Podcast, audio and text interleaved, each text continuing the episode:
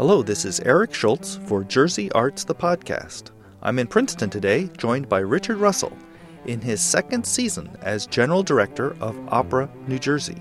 The company's summer season features Rossini's Barber of Seville on July 9th, 17th, and 23rd, and performances of Giancarlo Menotti's The Consul on July 16th and 24th.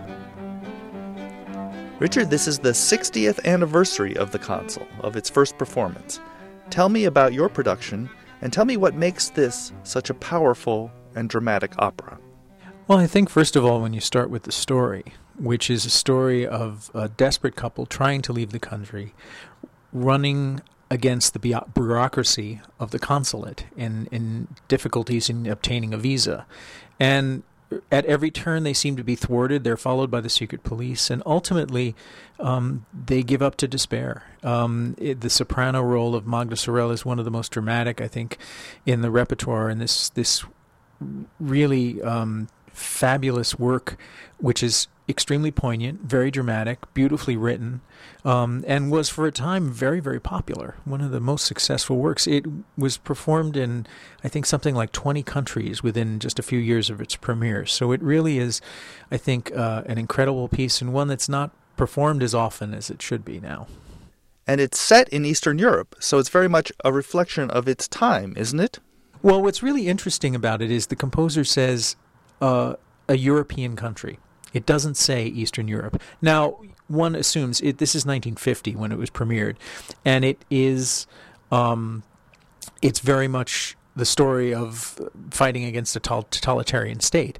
So one assumes it's a communist country, but really I think it has a timelessness. And these days, given what's gone on in the Middle East, I think uh, a lot of people can uh, relate with the fighting against the totalitarian or, or authoritarian governments and, and oppression. Tell me about Menotti's musical style. Why did he become so amazingly popular in the mid 20th century? Menotti, I think, synthesized the dramatic and the musical in a in a beautiful way. Um, he, this work was premiered on Broadway. It was not premiered in an opera house, and I think that brings a certain intimacy to it. The music is this wonderful combination of really broad, luscious melodies, along with um, areas of dissonance, and certainly, which underlines the dramatic situation. He doesn't use it for dissonance for dissonance sake, but really to underline the dramatic tension. There's some great themes, but great melodies. You know, you think about um, some of these uh, works that you people say, "Well, I didn't go out humming a tune." You very well might go out humming a tune. There's one tune in this opera that actually sticks in my mind an awful lot, but it's also also at the service of the drama, and uh, it's a really powerful story. It's a really um, a, a, great, I think, topic to to talk about even today. Immigration is still a, a hot button topic, so I think um, I think people will relate to it. And Menotti had a connection to this region of the country, although he was born in Italy, wasn't he? He was born in Italy, but came in, in his teens uh, to Philadelphia to the Curtis Institute, and that's where he studied, and that's where he met his life partner Samuel Barber. So he um, he settled in the United States, and really interesting. I think he came to the U.S. when he was, I, th- I think it was sixteen or seventeen, not speaking any English. And by the time that this opera was premiered in 1950, he was writing the librettos of his operas in English, and I think very effectively. Um, what some people don't know is that this opera actually began as a, began as a screenplay for MGM. He had a contract to write screenplays for MGM. They didn't make any of them, but um, that's where this started. That's very interesting. I had no idea he was writing movie screenplays. Is there a song from the opera you would like to play? Yeah, I Magda Sorel's aria at the end of the second act, where she is finally so desperate uh, after having been rebuffed by the secretary. Uh, and she sings this beautiful aria, To This We've Come, which is dramatic and poignant and, and desperate. And I think it's one of the great arias in English for soprano.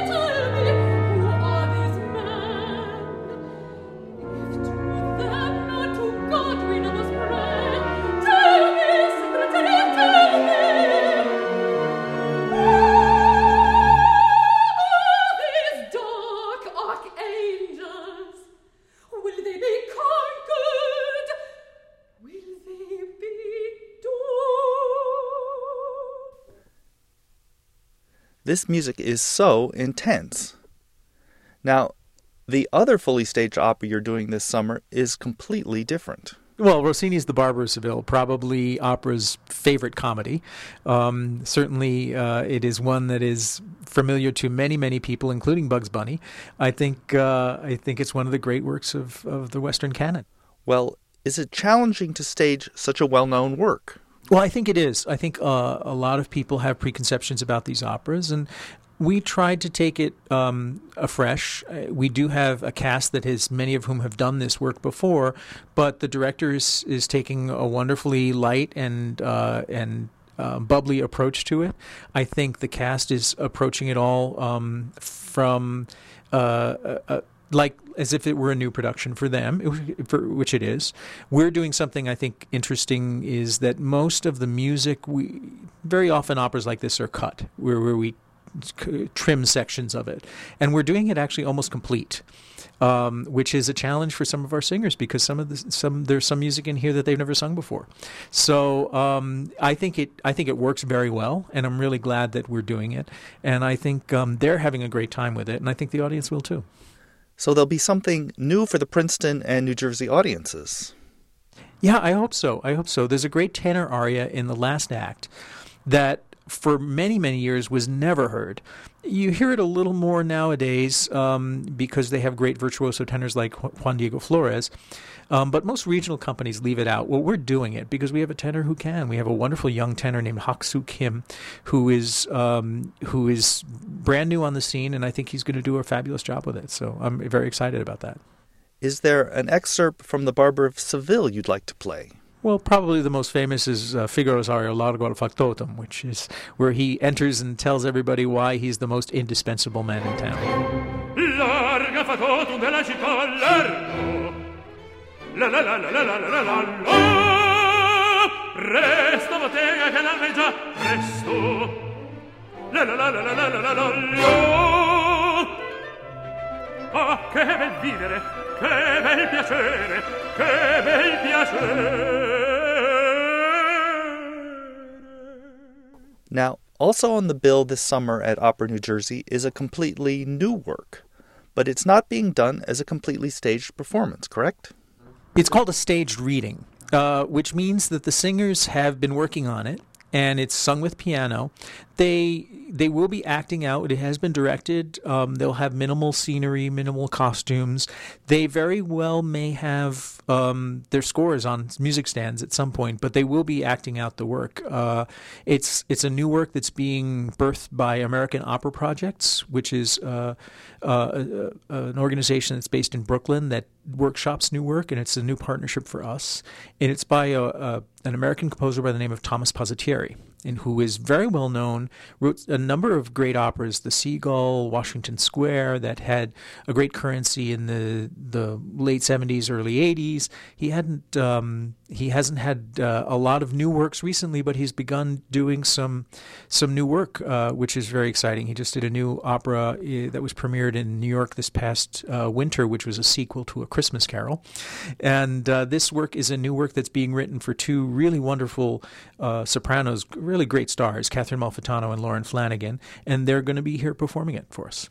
And it's called The Family Room. What's it about? It's a very dark story.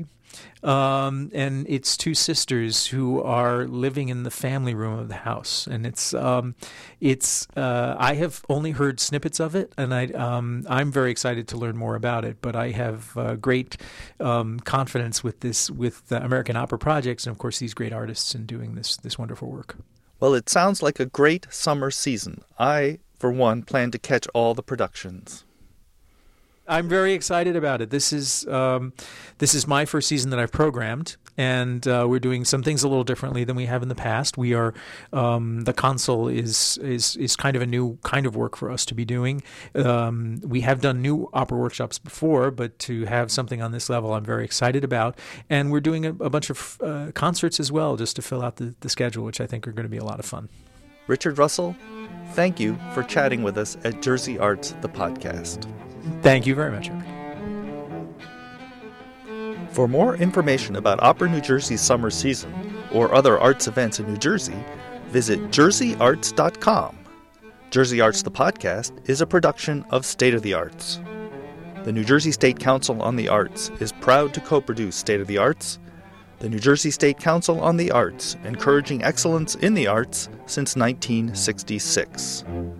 Additional support was provided by the Geraldine R. Dodge Foundation, supporting cultural, educational, and environmental initiatives that make our world more livable.